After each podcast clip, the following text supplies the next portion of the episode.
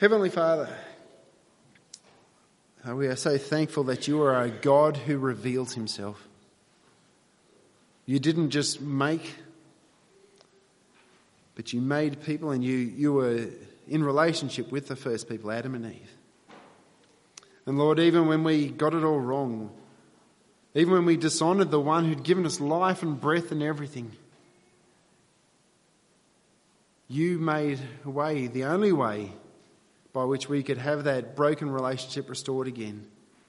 That our penalty of death was taken upon Jesus. So that by trusting in him, that we could have forgiveness of sins and a relationship with you again. But Lord, more than just being forgiven, Lord, you have a reason why we're here in this world today. And Lord, we thank you that you have given us your word, that we might know you more clearly. Lord, we pray that we might be a people who are in awe of who you are as we, any page of the Bible that we flick to, that we might see you and stand in wonder and awe. Lord, we pray that your word might achieve its purpose to instruct us, to challenge us, to change us, to make us more like Jesus.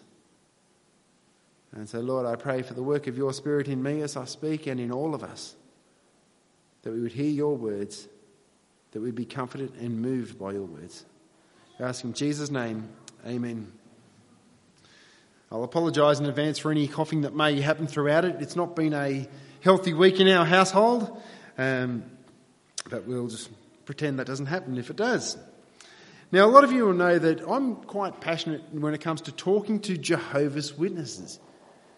Now, for some people that might seem like a little bit of a strange thing. You think, well, they're just another church and they've just got some ideas that are different than ours.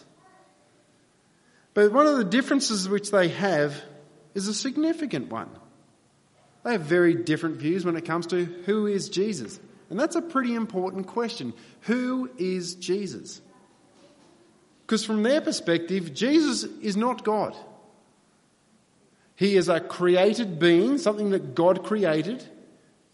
From their perspective, he is Michael the archangel. And that the resurrection that we speak about in the Bible, they don't believe was a physical resurrection. It's a very different Jesus than the Jesus of the Bible. But there are two things in particular I find most disturbing.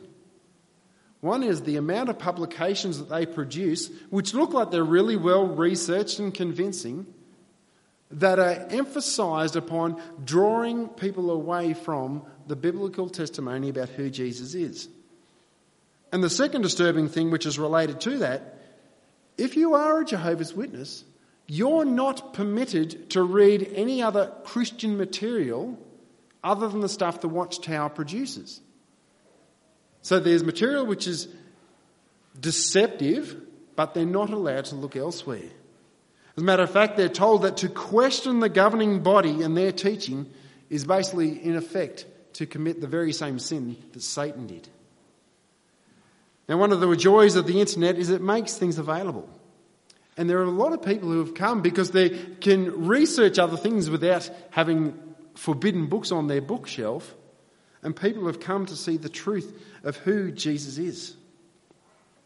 Now, the reason why I use that as an opening illustration is that the Jewish leaders at the time of Jesus and in the time of the early church had an understanding of the scriptures that was very different than what Jesus interpreted the Old Testament scriptures to mean and to be understood. Like Jesus, as he comes on the scene, describes himself as being the fulfillment, the end goal of the Old Testament law. That he was the Messiah promised in the Old Testament. That he was God in the flesh come into this world to deal with the problem of our sin. And in the end, it was Jesus' claims about himself that resulted in the hostility, the opposition of the Jewish leaders who wanted him dead and eventually got him crucified. The book of Acts, which talks about the beginnings of the early church, started with the resurrection of Jesus Christ and his appearance to his followers. We see in 1 Corinthians 15, on one occasion there was more than 500 who saw him, Jesus raised. And as he gathers his followers around him, we read in Acts chapter 1, verse 8, he gives them their mission in this world. You will receive power when my Spirit comes upon you. And you will be my witnesses in Jerusalem and all Judea and Samaria and to the end of the earth. And as we've gone through the book of Acts, we've seen that the Spirit did indeed come with power, and they did indeed bear witness. Now, in terms of history, we've travelled not much time as we've got to chapter 6 where we're up to the moment. But even though they've stopped getting to the point of giving numbers, we're well and truly beyond what began as 120 followers to now beyond 10,000. Throughout the preaching ministry of Peter and the other apostles, where they explained who Jesus was and how he was the necessary fulfillment of what the Old Testament spoke about, there's been two different responses. It's some who have seen, yes, Jesus is the hope. He is the very thing that everything that we've been looking at so far has been leading to. He's the natural progression of Judaism. This is where it was all pointing towards. But the second response is to see Jesus' teaching as being abhorrent, something that needs to be destroyed. It is the Jewish leaders who fit into that second description, and they're strongly opposed to it. In the early ministry of the apostles, we see them, because they see the effect that's coming, people are going, following after this new teaching, coming under the leadership of the apostles rather than the leadership of the Jewish leaders, and so they actually speak to the apostles and say, you cannot mention this name ever again. And what we've seen is, this is so important to them. This is so ingrained in their identity as a child of God. I cannot. They rebuke the leaders and say, what are we going to do? Do we obey men or do we obey God? You can't tell me not to speak about this. This is who I am. It naturally flows out of who I am. So they're forbidden to speak multiple times. They were put in jail and God brings them out of jail. They were flogged and punished, but they cannot help but speak, and the church continues to grow. But in their last trial before the council, a Pharisee named Gamaliel stood up. And he said, so in this present case, I tell you, keep away from these men and leave them alone. For if this plan is the undertaking of man, it will fail. But if it is of God, you will not be able to overthrow them. You might even be found to be opposing God. So they took his advice. He says, if this is God, there's nothing you can do that's going to stop it. The God who we had read in the opening psalm, the God who achieves everything he sets out to do. The church continued to grow despite the opposition, despite the authority saying, you can't speak, we put you in jail, bad things may happen if you proclaim this name. They cannot help but speak about this Jesus. The means by which it flourished, we saw, through prayer and by the proclamation of the Word of God. And last week, as Samuel looked at the first part of chapter 6, we saw that the apostles were beginning to become burdened with menial tasks. And they said, our role, the forwarding of the kingdom, comes through prayer and the proclamation of the gospel. So they set aside 7 men full of the Spirit to serve on tables, to help with the poor, so that they could focus on the ministry of prayer and the Word. And we saw us last week finish the final verse. The word of God continued to increase, and the number of the disciples multiplied greatly in Jerusalem, and a great many of the priests became obedient to the faith. I like that last bit. And a great many of the priests became obedient to the faith. Not only do we see a constant growing of the church through the power of the gospel going out, but even the priests, even the teachers of Judaism, are coming to faith. I wonder if Gamaliel's starting to think about his words. If it's from God, you're not going to be able to stop this. Today's reading is a pivotal moment in terms of the mission and the book of Acts. Remember how it said it goes Jerusalem, Judea and Samaria and to the ends of the earth? Now we see a pivot through the events which happen here where the gospel begins to go from outside of Jerusalem, but also in a pivotal sense in terms of its instruments. Up until this point in time, predominantly the gospel proclamation has been the work of the apostles. And now we see a great speech coming from Stephen. Stephen we saw last week, who was one of these 7 men full of the Spirit who were set aside for this task of waiting on tables. This is actually one of the longest speeches in the entirety of the book of Acts. And you think, I thought we were setting him aside to do this particular task so that the apostles could do proclamation of the word and prayer. Why is it Stephen's here on the scene now? He's bringing a word and he's preaching. I think is a powerful reminder here is that, sure, we've all got different roles in terms of the body of believers, but despite whatever role we might have within our body of believers, all of us have a calling to be ambassadors from Christ, to bear witness to him. And today we see Stephen, full of the Spirit, and his Christ-likeness in these three different ways. A Christ-like man with a Christ-like opposition in 6:8 to 7:1. The largest section, which is Stephen's speech, a Christ-like defence of God's plan. And lastly, a Christ-like death. So looking first, a Christ-like man with Christ-like opposition. Up until this point in time, we've seen signs and wonders being done, gathering attention of people, but particularly of the religious leaders. Remember when they healed the man who had been born lame for 40 years and Peter and John brought him to fullness of healing? The religious leaders got around him and they wanted to ask some significant questions. That was actually the basis by which they said, you can no longer speak in this name of Jesus. We have mentioned as we've gone along that predominantly the signs and wonders we read about in Acts are done by the apostles. Yet there are two exceptions in Acts, and one is Stephen, which we've just seen here, who's doing many signs and wonders, and also Philip the evangelist. But just like the apostles beforehand, Stephen's signs and wonders get attention and the opposition of the leaders, as did Jesus. But think about this Stephen as a man. Throughout chapter 6, we see him described as being one who's full of the Spirit, one who is in good repute with men, one who's full of wisdom and full of grace. And you think, how do you bring charges against a person who can be described in those sorts of terms? Verse 11 answers that question, which says you secretly persuade others to make claims against him. They they don't want to be the ones who always seem to be doing the harpers of the bad news. So they say, guys, I want you to make claims against this Stephen because we don't like what he's doing. I remember back in the day when I used to work for an internet service provider and I was part of management there. Whenever we had management meetings, I had this deal with another guy who was on the board that whenever I raised a point, I didn't even discuss it with him beforehand, he would say, I'm with you, brother. It's just a way of like a prearranged organisation that he would get someone else to advocate for my cause.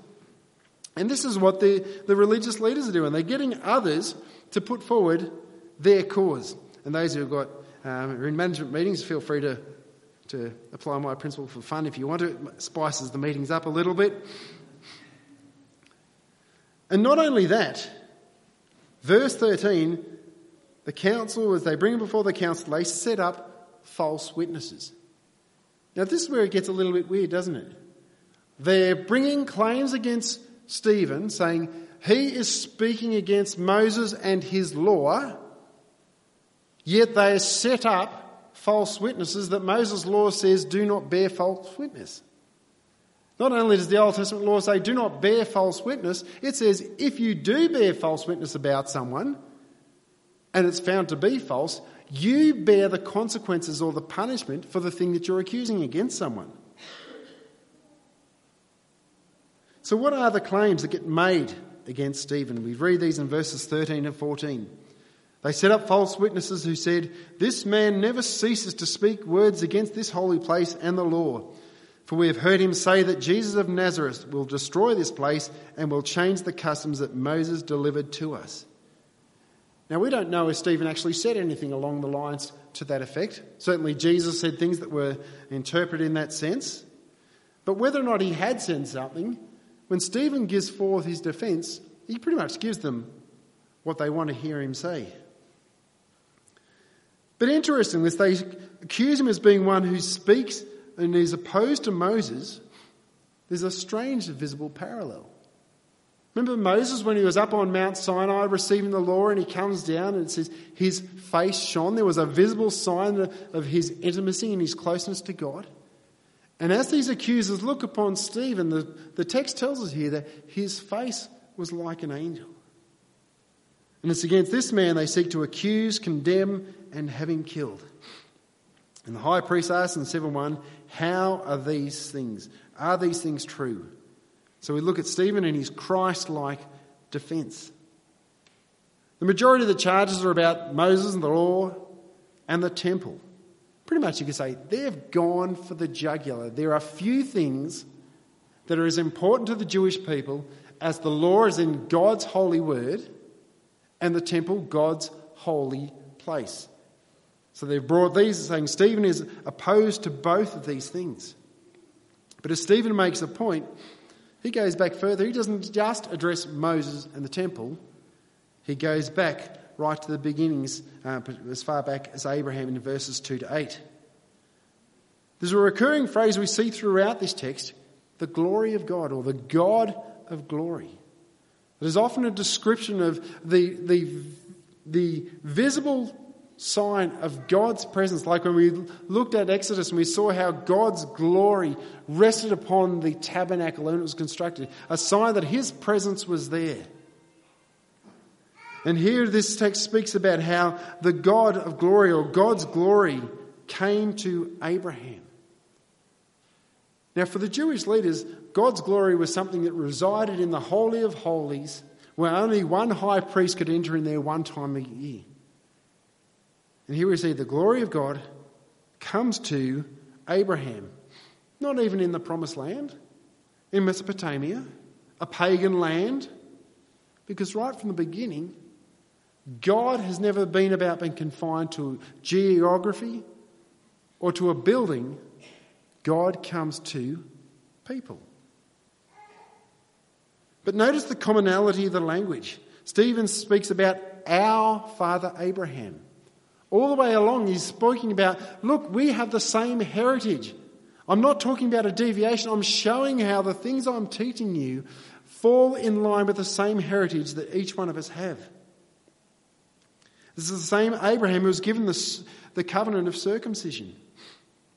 But throughout Israel's history, we see continued reminders and warnings. It wasn't just about being circumcised physically. It was about being a change of heart towards God. You see the Old Testament prophets constantly warning the people, be circumcised in your heart, not merely just in the flesh. But as he begins with the forefathers and Abraham, his listeners probably think, we're all agreed, what's the problem? He moves to Joseph in verses 9 to 19. Introduces one whom the forefathers rejected, but God exalted. So yes, we have the same forefathers, but look how our forefathers have dealt with Joseph. They sold him off into slavery, into Egypt. But note again, but God was with him. Again, outside of the Promised Land, God was with his people.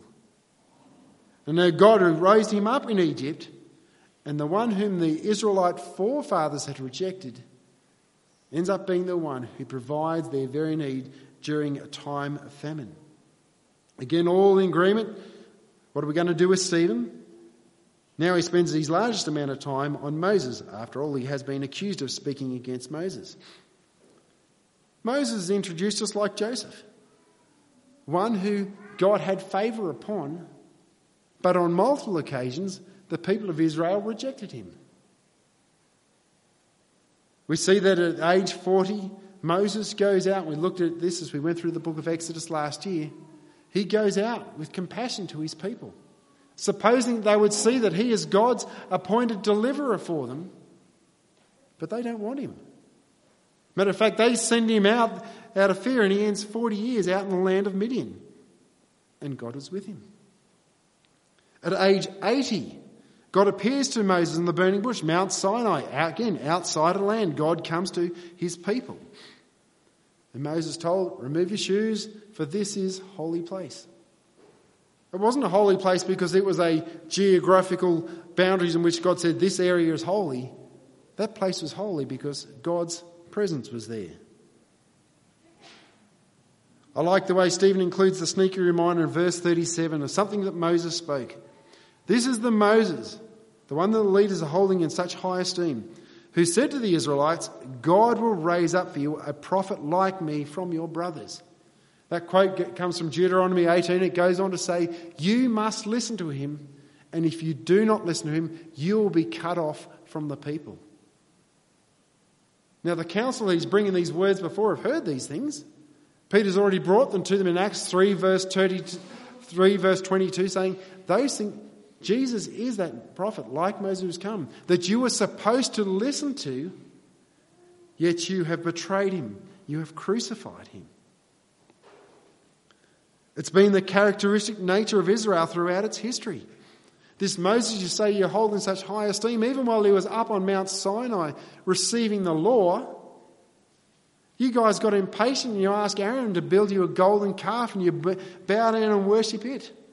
And God gives you over the consequences of your pursuits of worshipping idols. Even though that quote which is given there regarding their idolatry comes from Amos much later, it was true for so much of their history. Even though they may not be comfortable with the things that are being said, there's still nothing they're disagreeing with. What are you going to do with Stephen when all he's saying is reiterating things that you know in your scriptures? Maybe we'll get him on the temple as he looks at that in verses 44 to 50. When we preached through the book of Exodus, I was gracious and I didn't go through in detail chapter by chapter for the instructions of the building of the tabernacle, because it did go over many chapters. And some of it we look at and think, man, that just seems so unnecessary. Specific materials being used, specific dimensions, how it needed to be done. But one thing we did pick up on, it says, Moses did exactly as the Lord had commanded him. That was the character of Moses. Despite the fact that we couldn't see a reason for why for such explicit detail, Moses did it exactly as he was told. And the book of Exodus finishes, and the glory of the Lord came to the tabernacle. It was the dwelling place of God amongst his people as they wandered through the wilderness. As they entered into the promised land, God's presence with them. Until the time of David, when David asked to build a permanent dwelling place, the house of God, which eventually Solomon was the one who would do that. Yet it says here in verses 48 to 50, yet the Most High does not dwell in houses made by hands. As the prophet says, heaven is my throne and the earth is my footstool. What kind of house will you build for me, says the Lord, or what is the place of my rest? Does not my hand make all of these things? Now he's quoting there from Isaiah 66, 1 and 2. But it's a silly idea, isn't it?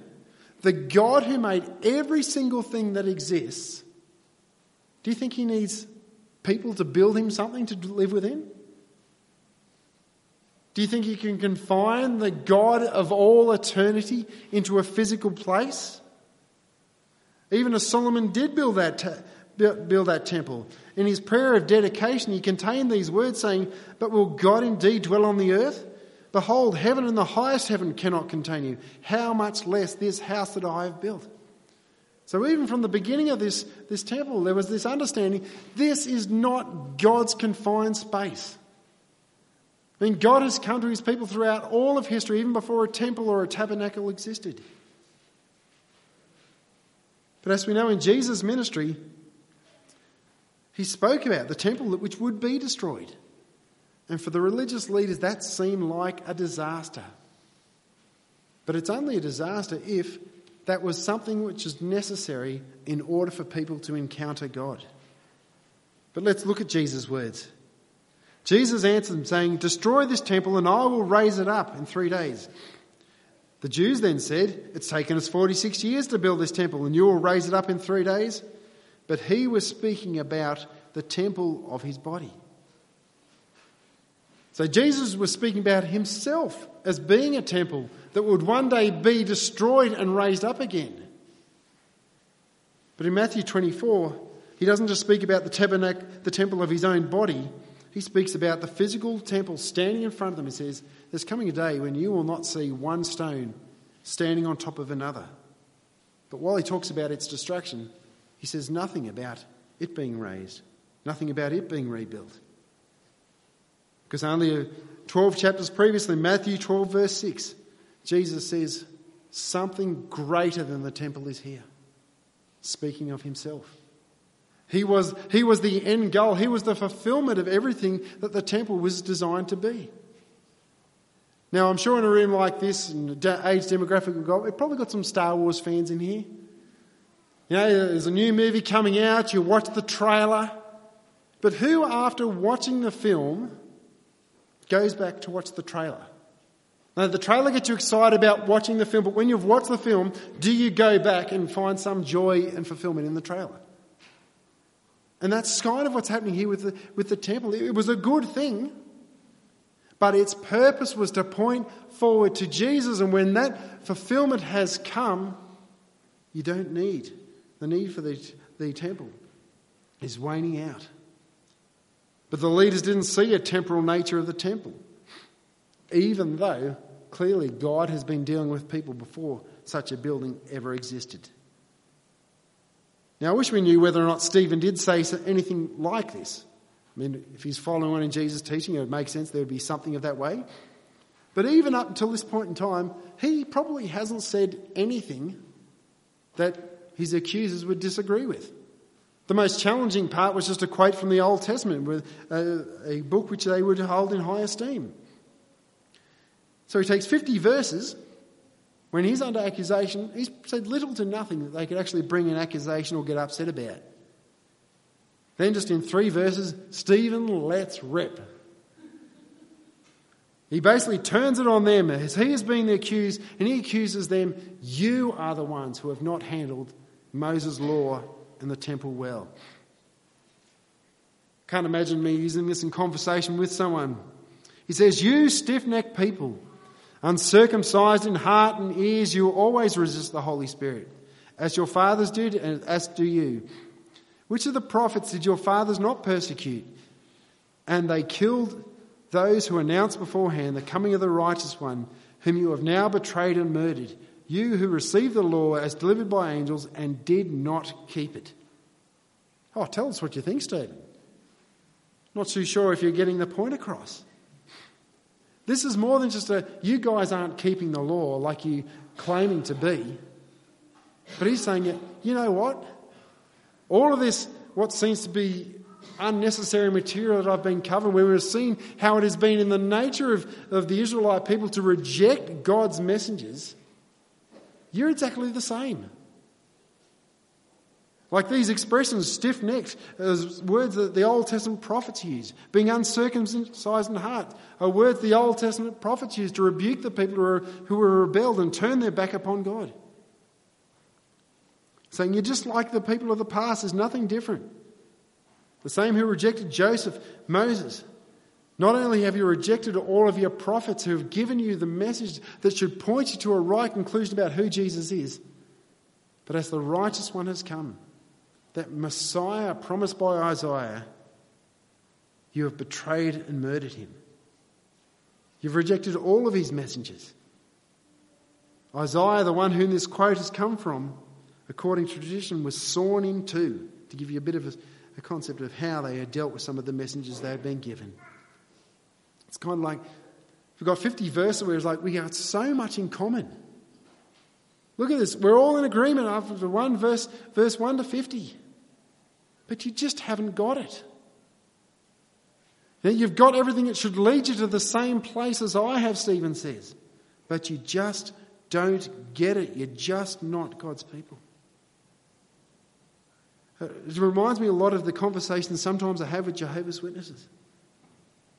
You know, they love the Bible. They want to look at the Bible. They genuinely want to do what is right in God's sight. That saddens in the way that sin has affected our world. They know that Jesus is the Son of God who's come into the world and by his death has ransomed us from the problem of our sin. But as we saw earlier, the idea of Jesus is a very different Jesus. And Jesus who said in John 5:23, all must honour the Son just as they honour the Father. How do we honour Son? Just like you honour the Father. And they don't.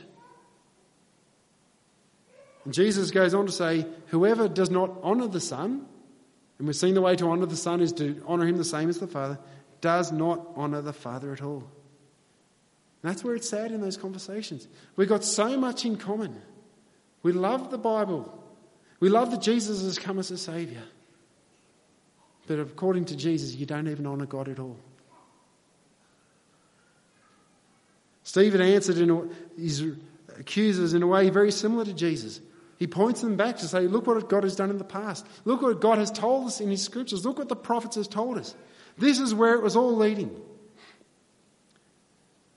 And if it wasn't clear they wanted him dead beforehand, then surely they want to now after that, the last three verses.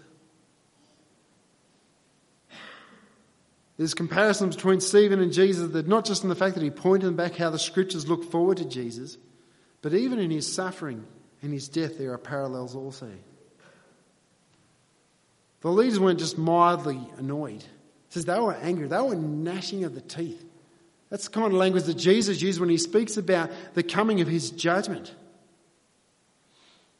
Stephen, on the other hand, seems calm, collected, even though he knows exactly the types of things that have been happening to those who proclaimed Jesus beforehand. He sees the glory of God and Jesus at his right hand. And he says, behold, I see the heavens opened and the Son of Man standing at the right hand of God. Imagine how offensive they'd think that was.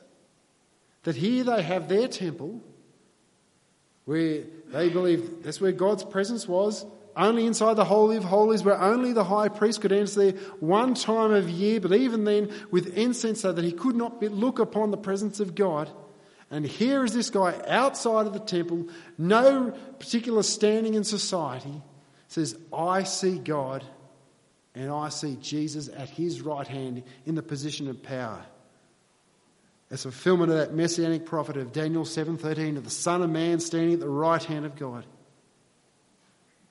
So while his message is a little bit different in the way he presents it than Peter, it's pretty similar too in some of Peter's speeches, where he talks about this Jesus, the natural fulfillment of where the scripture was headed, whom you have betrayed and handed over to be crucified.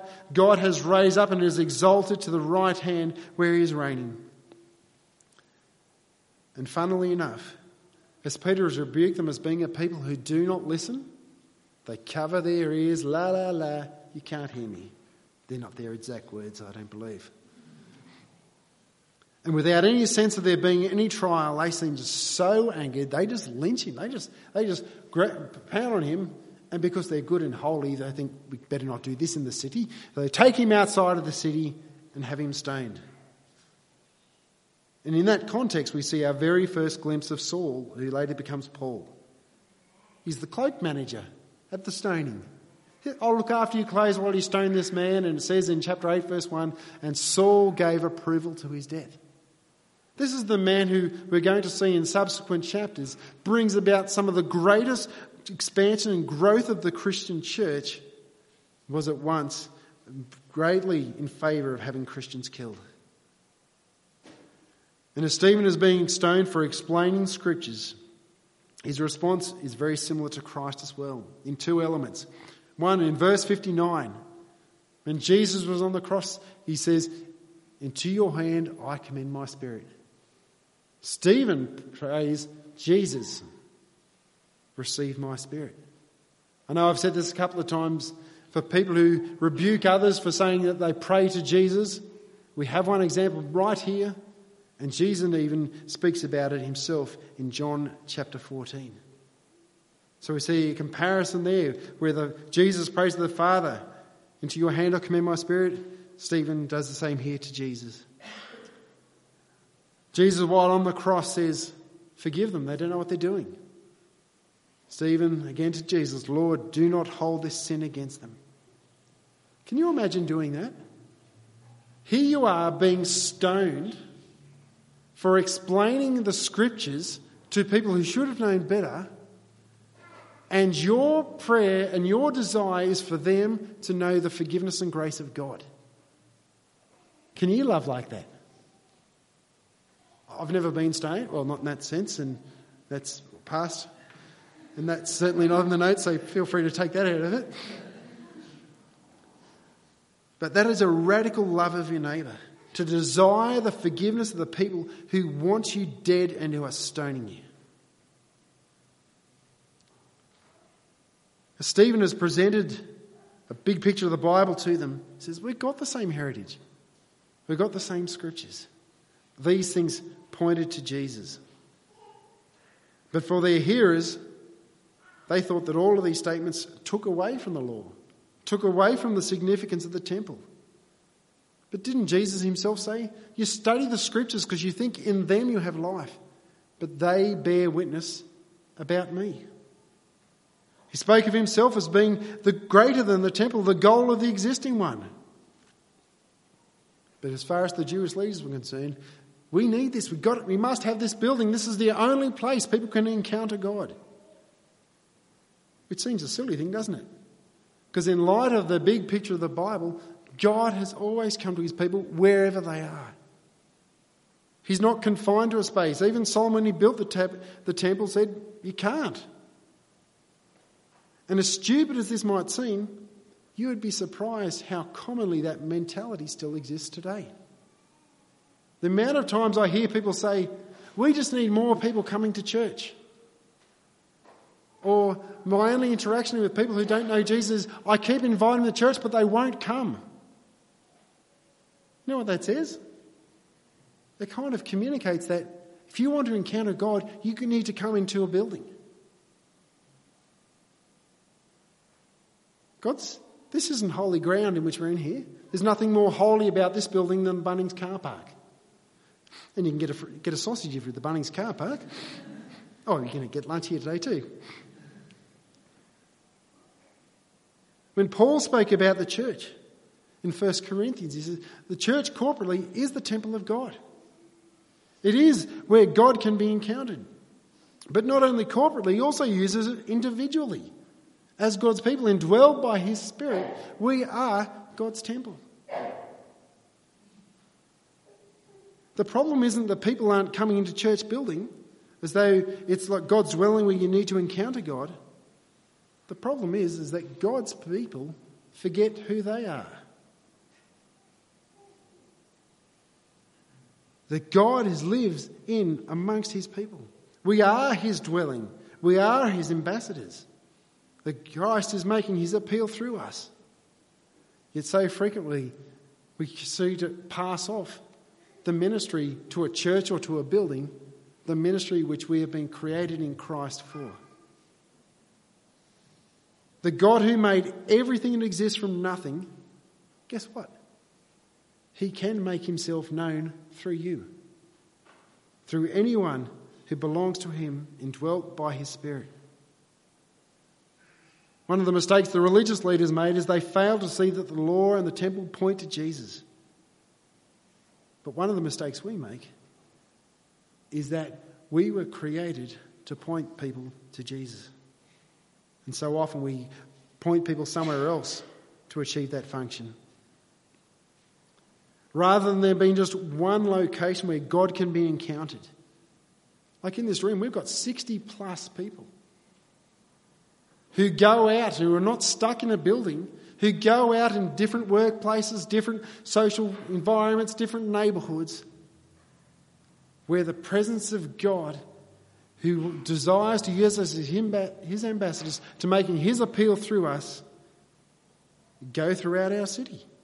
And it's not just people in Eastgate Bible Church. There's churches all over this place. There's thousands of people indwelt by his Spirit. I'd imagine if the early Christian leaders thought about having temples that could just move and go everywhere, they go, wow, what the impact that's going to make. We've got that. God's dwelling in his people. We're seeing it happen throughout the book of Acts, the book which began 120 people gathered in a room, now well above 10,000. They've stopped counting the numbers. How did it happen? As people indwelt by God's Holy Spirit believed who they were as his ambassadors, called to be on mission with him, called to be witnesses to Jesus Christ, Christ making his appeal through them. And every persecution is thrown at them, and the church continues to grow. Gamaliel might be starting to wonder about his words. If this is God, you will not, you cannot stop it. And even here, as Stephen is the first one who is specifically martyred and killed for proclaiming Jesus. doesn't bring about a decline in the passion and the zeal of the church. It actually becomes the means by which the gospel goes outside of Jerusalem through ordinary people and brings wonderful expanded growth. And we just look forward to looking at that, but also reminding us that the work of bringing Jesus to a people is not just for a few, but is for all of us. Let us close in prayer. Heavenly Father, we thank you for the way in which you have seen you work through our people of all different types. While we could be inclined to think of the 12 apostles as being mighty, superior men, we've seen so much of their life throughout the Gospels, and they're really no different than you and I. And God, we just love the fact that you have, as you have said, you have all power and authority. That the message you have entrusted to us is not resting upon our power or our ability, but are upon the one who has dealt with and provided salvation. Lord, we pray that we would be encouraged as we see our own people indwelt by your Spirit, taking the very means by which people can encounter God wherever we go. That people would come to know, trust and love the living God as our people come to understand who we are as God's temple, God's ambassadors. Lord, we thank you that you do work through your people. Charge us, encourage us, and Lord, may we abound with thanks when we see you work through us. In Jesus' name, amen. Not so large, but